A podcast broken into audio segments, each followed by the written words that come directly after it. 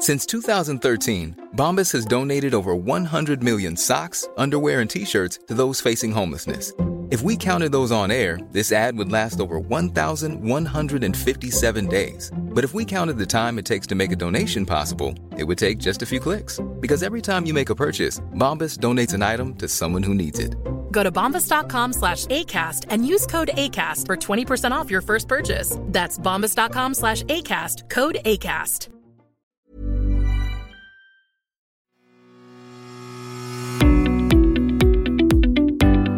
Hello, welcome Mick Clifford, podcast with the Irish Examiner.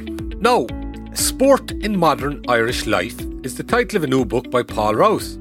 Paul is a professor of history in UCD, and as many of you will be aware, he also writes a weekly column for the Irish Examiner and presents the highly popular Irish Examiner Football Show podcast. This book, a collection of essays, observations, and the odd story of forgotten lives, will, I think, appeal not just to sports fans, but to many who ordinarily might have very little interest in sport. It traverses across history and politics, the small dents that even the briefest collisions with sport can have on a life, and the sporting disciplines and their heroes, which are really only known to a dedicated few. As one reviewer noted about sport in modern Irish life, where the book is at its best is when Rouse finds himself easing into the unknowable endlessness of sport. What it is, what it does, where it goes. And joining me now is Paul Rouse. Paul, you're very welcome. Hey Mick, how are you? Thanks for having me.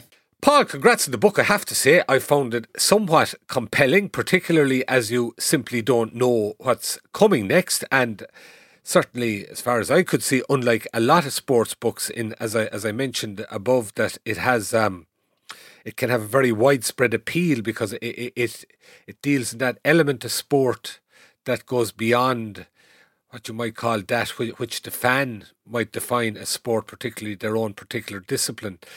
One of the early pieces, Paul, I think it's fair to say, um, it's sort of a bit of a meditation on the passing of time. You, uh, an old teammate of yours caught you buying a pair of boots when you were hitting the old half century mark. Uh, that's that's a dreadful insult, Mick. Uh, he was no teammate. He's a fellow who I played against um, right. for for many years, and um, this was just when I was just before I, I turned fifty, and I was in a shop in Offaly, and I happened to be going by rack, and there was a pair of football boots there, and I um, I was drawn to them, and I I think there's something in that. I'm obviously not playing football anymore. I got I wrung a lot of time out of playing football. Got well into my forties playing it, but um, I'd finished. But there was something about the boots.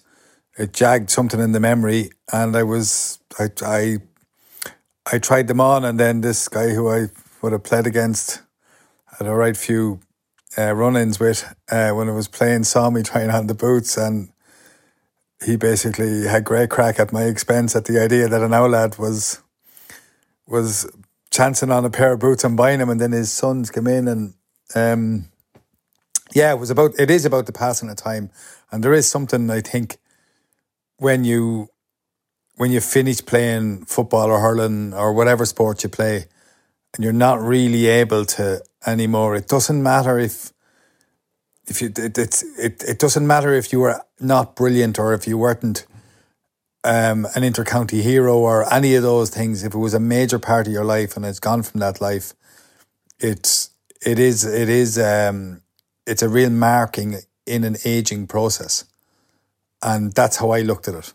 Yeah, and I wonder what is it nearly like you saw the boots and it was a, the instinct from sort of your own memory was to try them on, even though it was nearly as if the passage of time hadn't happened.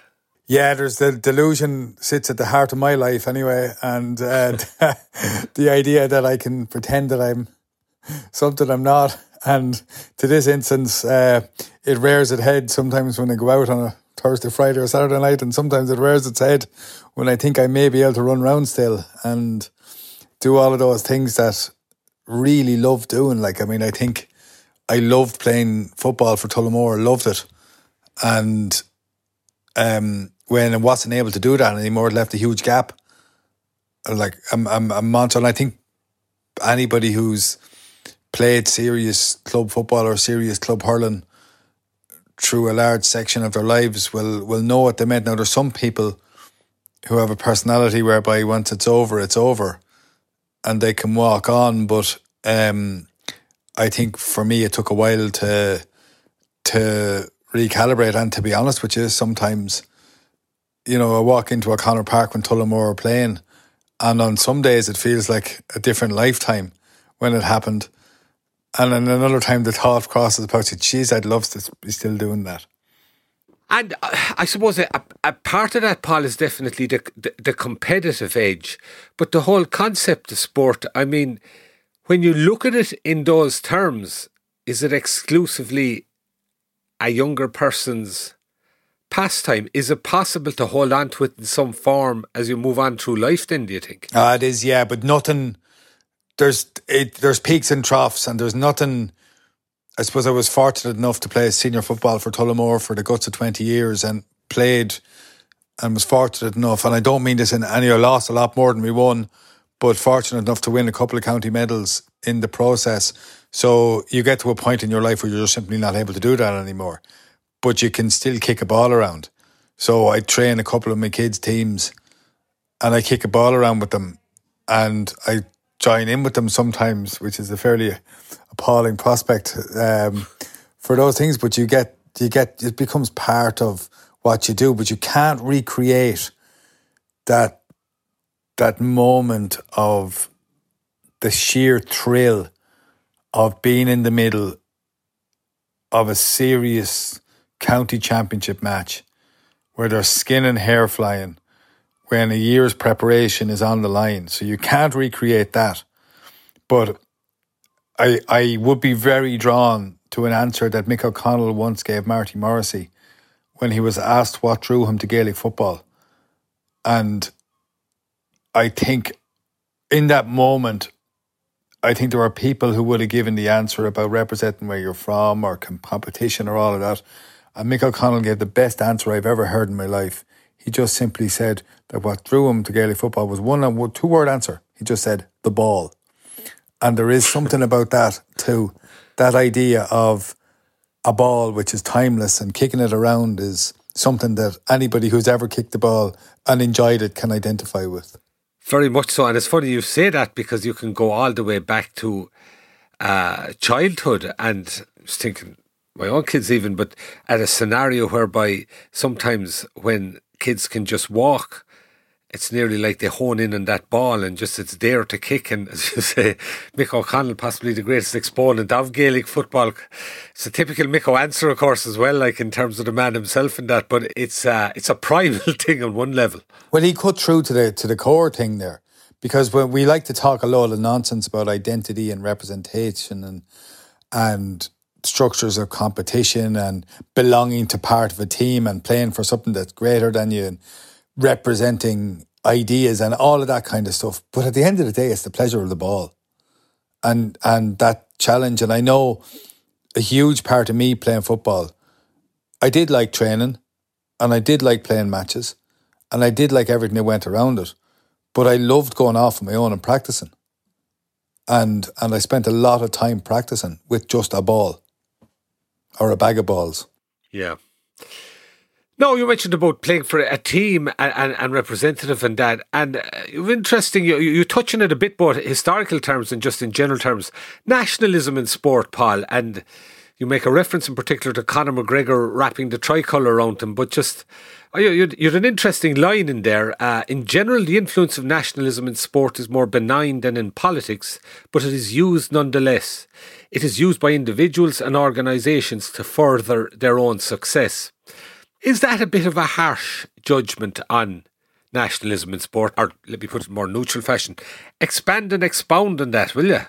Um, I think when you have someone involved in commercial sports, it has never been known to lessen a crowd at a boxing match, for example, for somebody to wrap themselves in the flag and, and to say that they are representing a place. That does not mean that they don't genuinely feel Irish or feel American or feel Cuban or or do whatever.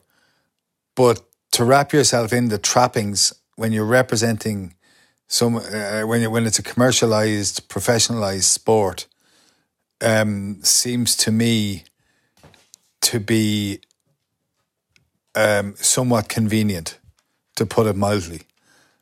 And when there's a representative team from a place that is sanctioned by a governing body, I understand that. But for us to imagine that it's not political is nonsensical because the state apparatus supports sport. So there's two aspects to this. There's that individualized, professionalized sport where people choose to present themselves as representing a place all the while making money. That's one aspect of it. But the second aspect is the formal, state supported, nation based international competition, which is deeply politicized. And to argue that it isn't just seems to me to be absurd. Is it always deeply politicized? In its structures, it is because on the simple model of funding and the amount of funding that comes from a state, once the state is funding anything, it politicizes that thing by the very virtue of it happening. And that's the first way it's politicized. The second way it's politicized is in the manner in which symbols are wrapped around sport. So, the national flag, the emblem of choice, the colour of the team jersey, the playing of an anthem, all of those are political symbols because they're national symbols.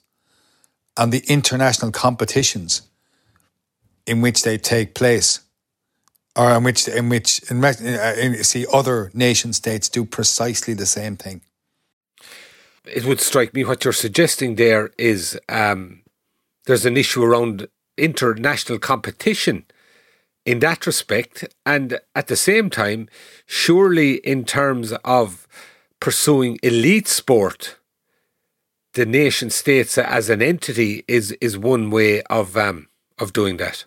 When you're talking about the nationalism within sport, yeah.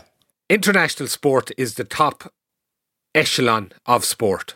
Yeah it's inevitably going to be a national element, a nationalist element to that. And therefore is political. Inevitably, you're saying? Yeah, inevitably. Uh, we can argue about the scale of the politics. We can argue about whether it's deeply intended as such or whether it's a soft politics.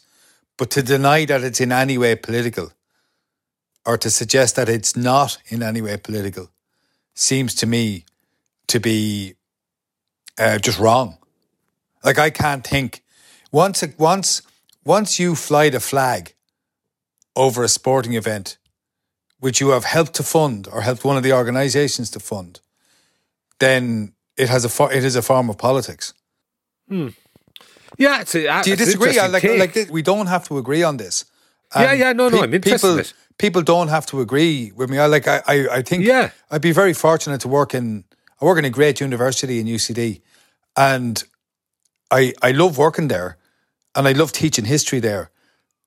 And be, part of the reason why I love both teaching in UCD and love teaching of history is is because there's space for argument. And if there isn't dissent in a university, where is there dissent? And if there isn't room for argument, I think one of the things that has changed in recent years is I disagree with you on Twitter. Next thing you think oh. because oh. we disagree with each other that I'm I'm I'm a grade A don't asshole. talk to me. like so, and because there, there, like there has to be room for this, and yeah. I'm, I'm just putting forward my my argument. Oh no, I, I, I'm, I'm not, Paul. I find it interesting, but I'm, I'm just trying to tease it out to the extent that, therefore, um, if if you're to go along those lines, all international competition is political. Yeah. And any idea that you can separate sport from politics once you have an international element to it is a complete, in your view, in that respect, is a complete um, no-no. Oh, completely. And I give you, it was actually it was actually a gas statement last week. Well, it would be funny if it wasn't so absolutely ridiculous and annoying. The International Olympic Committee was complaining about the manner in which there was the politicization of the Paris Games when it comes to the representation of Russia and Ukraine at those games and what should be allowed and should wouldn't the International Olympic Committee is uh, unbelievably political in so many of its aspects. The idea that it should complain about the introduction of politics in the in in the in the, in the adoption of Russian and Ukrainian things in the games is just laughable and kind of sickening, to be honest with you. And the Olympics from the beginning have been riven with politics. And you you you you, you look, look at something really simple: who sits in the soft seats every time there's an international in in in the Aviva? There are political figures there from both sides. I'm not saying they shouldn't be there, by the way.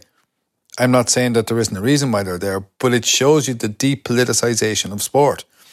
Very true. Good point. And you touch on that as well, Paul, when you go into history and um, couple of elements that I found some very uh, interesting essays there. Um, you mentioned about uh, Bloody Sunday and the events there and what that meant in terms of the GAA being identified with the the War of Independence or what have you, and therefore it was also something that could be thrown at uh, GAA's rivals. I think you mentioned one example that occurred down in Waterford. Tell me about that. Well, well, one of the things that see. I, what I one of the other things that I love about history and about sport in general is that it keeps throwing up inconvenient truths. So people try to package up the past or package up the present in neat political boxes in order to sell things to other people. So one of those things is the idea that the GAA was full of nationalists who freed Ireland in the War of Independence. And of course, we know that there were more GAA people fighting for the British Army in the Battle of the Somme than there were in, in the GPO in 1916. But that inconvenient truth was lost and washed away in the decades after independence when this mythology was constructed whereby the GAA was a deeply nationalist organization in which everyone was involved in a project of national liberation and nobody had any different political view. And of course it's absolute silage as and and even to the naked eye, even before that, it's the kind of neat boxing that anybody who knows anything about culture knows that that it's just not believable. So, but part of the construction of this nationalist narrative after 1921 for the GAA also involved using that narrative to do down its main competitors in soccer and rugby. And I say this as a someone who's been a member of the GAA all my life.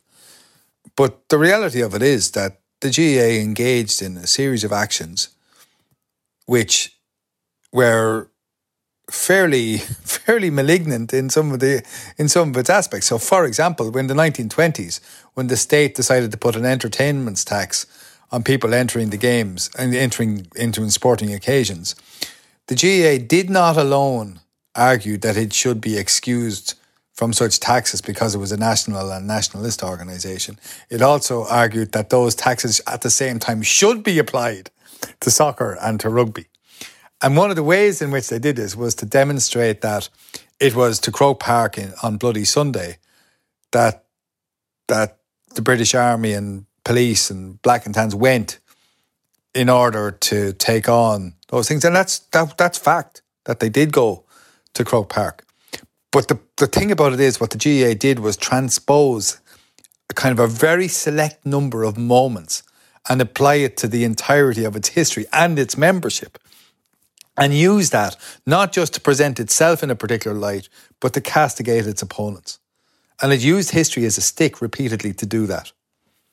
Did it about nineteen? Did it about Hill sixteen as well? By the way, Hill 16. I was going to come to that. I find that sorry that, that that's fascinating, Paul, because you're right about the the myth as it turns out. Now, I actually believe to be the case. So I remember explaining this to someone with my infinite wisdom once that Hill 16 was thus named because it had been built with the rubble from the O'Connell Street and the environs following the uh, the rising in 1916 and you tackled that head on tell us about it well well it's not and it's got O'Rahilly's car pulled from the tangled ruins of it and and uh, Raymond Smith brilliant journalist with the Irish he was, he was before your time, well before your time, though, was he? Yeah, he was Irish Independent. Irish he? Independent, yeah. yeah, and he was writing a Sunday Independent column one Saturday, and he went in for in the middle of pints, the good old days of journalism, and he went in for a couple of pints in the middle of writing his column. When he came back, he changed the tone of his column, and he wrote that finally he had found it, a man who had been paid, he was having a pint in a Dublin pub in, in the Oval Bar, who had told him that he uh, had been, he was one of the lads who had been paid for pulling the rubble from the GPO and from the rest of O'Connell Street up across the cobbled streets of the north side of Dublin and into Croke Park in order to build Hill 16. The great difficulty with the story is that that hill actually opened in November 1915 for, for use, and the story was invented in the 1930s.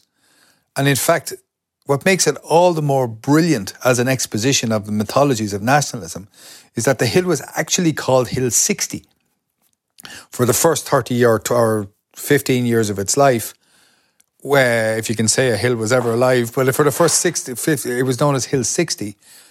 And the point of it being called Hill 60 was that was akin to the way that the Kop in Liverpool or the Kop in Sheffield Wednesday was called after a hill in in the Boer War. So this idea of naming terraces after hills in fought in wars was was already current from earlier in the 20th century. And Hill 60 was a battle in in World War One, in which Dublin Fusiliers and other members, other Irish people were fighting, and it was in the press currently at the time when the hill opened, and it was called Hill 60.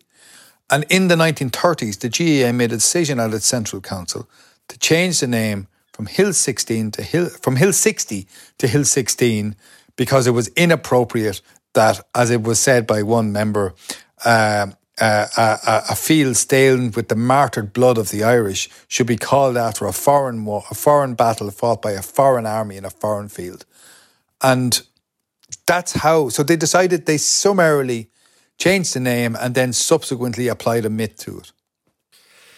I mean, it's when you think of it, particularly just in terms of the uh, the the what Hill sixteen, what it represents symbolically within the GA, and it's fantastic and all that. But I, I have to say, I found that fascinating. That I great fun with it actually. This like I'm not deliberately trying to annoy people when I say things like that. Although I am trying to make them think. I do. It's always good to annoy yeah, people. but, but I am trying to make them think about what things are. I, yeah. Was, I met this guy, um, very nice fella. I had a great time. We were very Republican, very, very much uh, um, a believer in United Ireland, very much a believer in um, Sinn Féin politics, and was sitting wearing uh, one of those Hill 16 jerseys with the city that fought an empire written on it. And, and I, I just, I got on, was getting on really well. We had a great old chat with him. And I just said, you know, you could call that the city that fought for an empire as well if you wanted. And he said he was just aghast. And I was explaining the number of lads who had gone out to to fight in the British Army in, in the Great War for a whole variety of different reasons. And I mean he he he, he found it very difficult to accept what I was saying, but but I, to me to me the complexities of that history, the different things that people think, the different things that they have to say is what makes history interesting. And it's a much more interesting story than a history which is painted in stripes of green and orange, where we pretend that there's goodies and baddies, a kind of a cartoon history. It just just doesn't impress me. Absolutely. It also, to some extent, feeds into that notion that's abroad to a certain uh, constituency, anyway, that uh, the, the, the, the story of Ireland's relationship with the UK and resistance to it began in 1916 and completely washes over all that went before it because a lot that went before it wasn't necessarily involving violence or whatever. You go back to Parnell O'Connell, what have you, and, and a lot of that seems to um, to get forgotten in uh, in popular culture. Anyway, just to think in the same vein, Paul. Then it strikes me. What do you think of the custom of naming GA clubs after Fenians and, and some instances possibly people of a more recent vintage in terms of their um their resistance to the British Empire, so to speak. I can understand completely why that's done because they, they have to be called after something. And if you look at the conventions of naming streets, naming concert halls, Royal Albert Hall, if we go down the road of deciding to change the name of everything, we're going to be in a lot of bother and we're going to be changing an awful lot of time. So I'm I don't get I don't get hung up on that.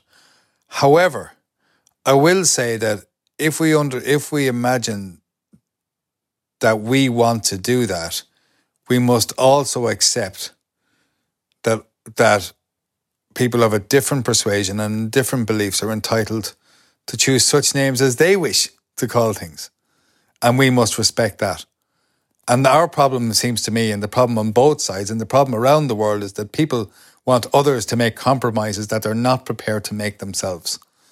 And that's where I that's where I probably depart from people who take that populist line. Yeah. Well, definitely, and it's I suppose in, in, in current terms, it, it's a, a, conversation that badly needs to be had in terms of the the current scenario on the island and, and the prospect as seems more likely than unlikely now that we're going to have a, a, a single jurisdiction here at some point. Why do you say it's more likely than unlikely? Why I say it because I'd say in the natural order of things, if you put it. Now, when I say that, that I was just about to say, Paul, the question is when. Now, if you were to ask me, in 50 years' time, is it likely we're to have one jurisdiction in this island? I would say it probably is. If you were to say in 20 years' time, I would say it probably isn't. And I would differ with an awful lot of people in that. But it would strike me that eventually that is, is I wouldn't say the natural order of things, but where it's likely to end up. You wouldn't agree with that? No, I, I, I just, I, I see it as not inevitable. I see it as likely as well.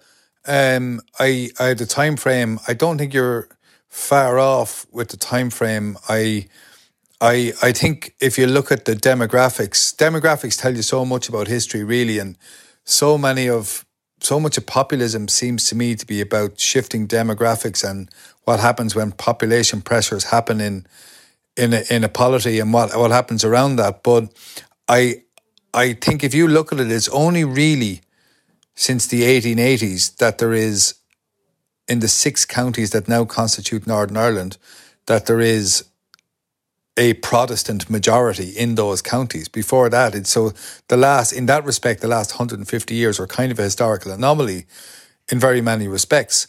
But there is a really interesting thing, I think, and that is in in the elections, in the electoral politics of 1998 to last year. So we'll take it um, basically 24 years, heading for 25 years.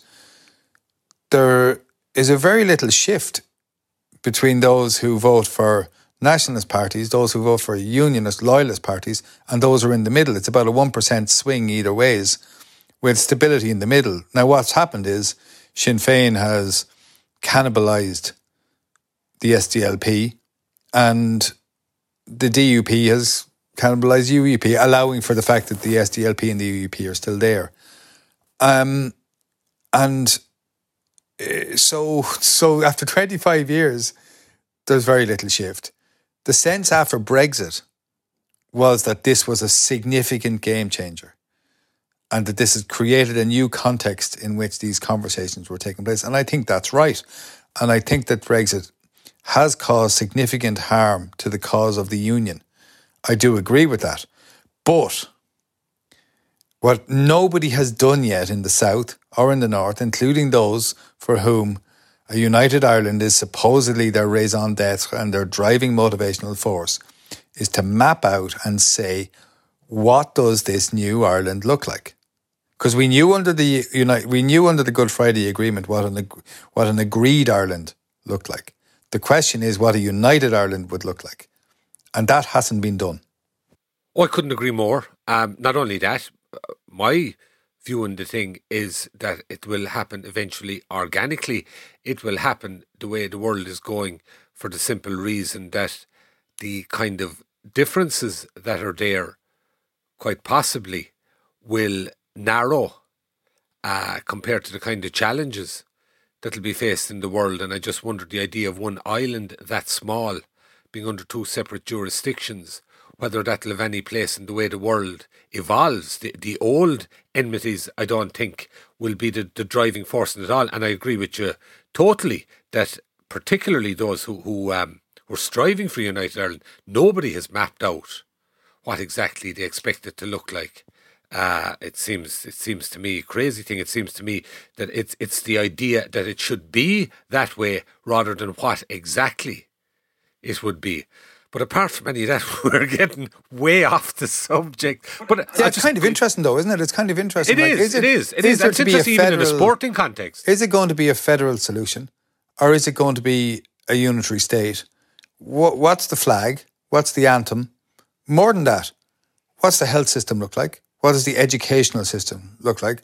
What is the what is the history that will be taught in schools? And so on and on and on.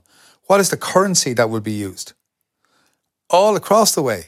These are these are really profound, significant questions which are not theoretical. These are practical considerations which nobody, in my view, has significantly grappled with. What people are grappling with is the idea of the numbers. They're playing the numbers game. When will the numbers in favour of this vote or that vote, or uh, this this vote or uh, or yes or no, when will they shift sufficiently for it to be a yes rather than a no? But but that's in a way the easy part of the conversation. It's and it's and it's impossible to have that conversation properly or realistically or seriously beyond a pose unless you grapple with the idea of the practicalities of what it will look like. Or we end up with the absolutely riven dog's dinner that you have with Brexit in England, where they have impaled themselves on a stake of their own making and seem, ex- they seem if, if, if truth be told, to dangle there for quite a while.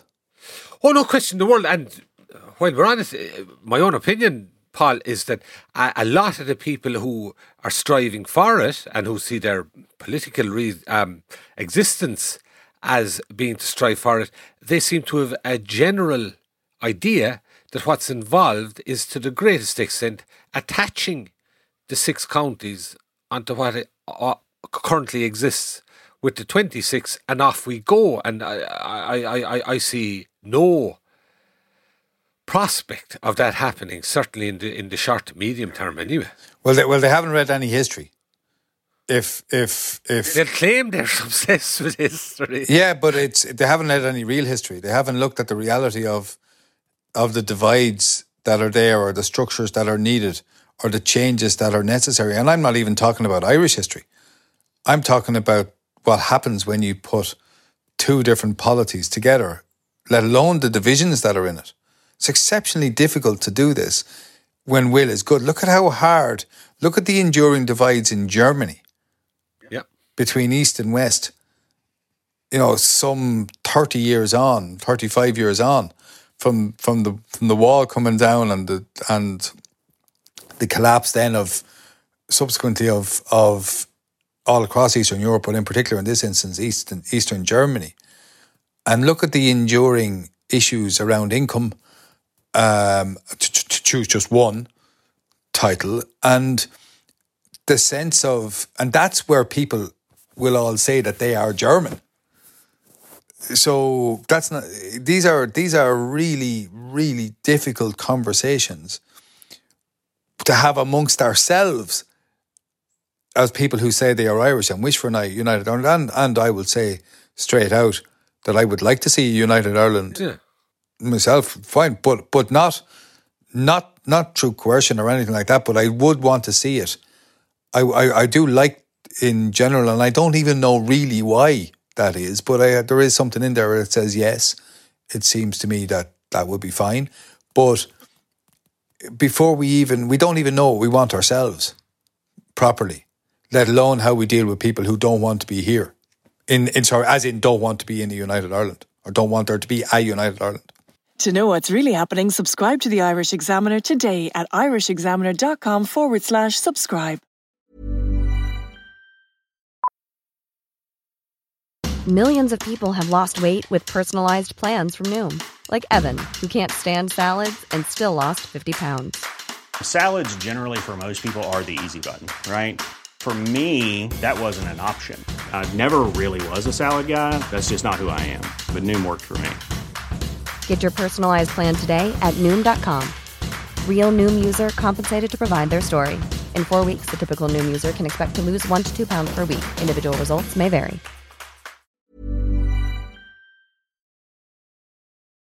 What do you think of, once we've strayed onto this subject, what do you think of um, small things, relatively small things, like, for example, having a single soccer team representing the island as we do in rugby. I mean, you know, to me, that's a very small thing in terms of the overall issue, yet even that doesn't seem like a likely prospect in the near future.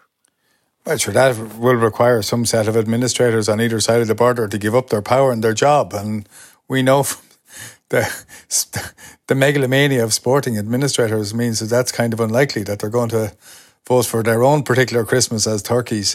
Um, I, I can see, I can see that happening. I can see there being an Ireland soccer team ultimately, but for there to be a United Ireland rugby team, it still causes dissent.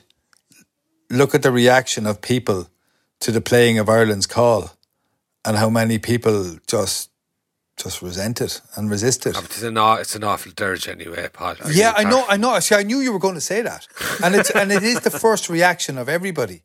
But it kind of doesn't matter that it is because it's the sentiment. It's a sentiment. Yeah. Oh, I've no problem with the actual playing of something. Yeah. So so yeah, but even that song, the sentiment of that song, right? And and I say to I I I. I I talk to students or I talk to older people about this as well, and they say, "Oh, I don't want to give up the national anthem." So what I generally do is go Sinn Féin Fáil, Toffee Alligator, Buin Darslow, Buin Darslow, Buin Darslow. What does that mean? Put up your hand if you know what that means. And what it is is that it's an anthem where people can make the right noises at the right places. Yeah. But the great majority of people do not know what the words of the national anthem means. Well, I agree completely. I agree completely, and it struck me even any time you go to Croke Park for, uh, I mean, I can understand the national anthem, for example, in terms of the GAA being played before an All Ireland final. Does it have to be played before the semi finals, before the Leinster finals? Is all that necessary? That's tradition, I suppose. Sport, the past weighs heavily upon the future in sport, and on the present, it sits there and it it is a statement. I think the idea of does it have to be no, but it's chosen to be, but you go beyond that. It's really worth people having a look. It's worth going online and having a look at this. Look at the charter of the GAA. Look at the one page that's there and the stuff that's written about it. It was written 50 years ago and it's so far, it's so out of date, you would not know where to begin with it. What you do know is that it has to be changed. It just, it just, in the language that it uses, in in in the prioritization of certain aspects of the GAA, it's just not realistic. I almost everybody I know who's involved in the GAA is involved in it for sporting reasons. I it's very hard for me to think of people who are in it to see it as an expression of nationality. And there are people for whom it is also an expression of nationality but not as a primary focus, as a primary goal. You should do that. Mick, you should write a column on that. You should write a column on the GAA's charter. Have a look at it. I will. Would you write one yourself, Paul? Oh, I, have done look it, at it. I've done it a couple of times. It tends not to be too popular. no, I, I'd be very interested in, in, in. No, having said that, again, combining nationalism and, and, and sport, it's also the case that a lot of GAA people, because they were identified as that, suffered at the hands of the likes of loyalist paramilitaries and what have you during the recent troubles. Oh, 100%. counties. Oh, and it was a form of refuge for people as well, you know. hundred percent. We have to be clear here. We have to be clear here for for people who are deeply nationalist living in Northern Ireland, who find in the GAA an expression of their nationalism. That's a different thing for many of those people, or for some of those people at least, than it is for someone like me who grew up in rural County Offaly or from you for you with Kerry or someone from the north side of Dublin or whoever wherever you want to go. That's the first thing. The thing. The second thing about it is we can talk in the abstract all we want, but Northern Ireland was for a very long time a deeply corrupt state, an exclusionary state in so many ways. Nobody nobody can deny that in any in any serious way or in any plausible, sustainable way. But um, that but that's a lived reality for some people and not for others. Yeah. Absolutely. Um, Paul, it's been interesting. We haven't spoke as much as we as we were going to, or uh, as I intended to, about, about your book. But I think anybody who heard the conversation will know you've plenty to say, and it is fascinating, and it does come from a take that is not populist in the least, which I think is always going to be interesting, particularly today. I should let people know, as you may have guessed already, Paul's love of history uh, was very evident recently in another podcast altogether. That's the UK one, uh, The Rest is History. He he traversed over, I think it was about over four programs, was it, Paul? You went through Irish history the last, what, three or four hundred years. I have to say, I was riveted by it. Oh, thanks very much, Mick. It was it was a really it was an incredibly enjoyable thing to do. Um, it uh, it was very challenging, and again, not everyone will agree with things that I say, and that's fine. I'm I'm very capable of being wrong repeatedly. Um, uh, but on that podcast, I really enjoyed it, and it was it was for people who haven't heard it. It's uh, Dominic Sandbrook and Tom Holland came over we went to the GPO and we recorded. I did three of the four episodes, um, and uh, Dan Jackson did the fourth one. And basically, what it did was about eight hundred years of Irish history, um, taken and maybe even a little bit longer, taking us through to the 1916 Rising and ending with the executions after the Rising. And uh, I learned an awful lot doing it actually. Um, I read a whole lot of history that I hadn't read a long time, and the scholarship had changed on it. And it was a really, it was a brilliant exercise and a brilliant experience to to to to do it with all the, the limitations that are involved in terms of time and space and what you can say and what you can't say, and the vagaries of in, interpretation. And it won't be for everyone, but that's fine. Great stuff. No, I would highly recommend it to anybody. Uh, for now, Sport in Modern Irish Life is the name of the book. Paul Rouse, as we've been talking to, is the author, published by Merrion Press. Folks, if you want to uh, kick back and have a philosophical view of life in general as you're on the old summer holidays, I'd highly recommend it. Paul, thanks very much for joining us today. Thanks for having me, Mick. As always, on attack our engineer, JJ Vernon. Thank you, folks, for listening. We'll be back again. Take it easy.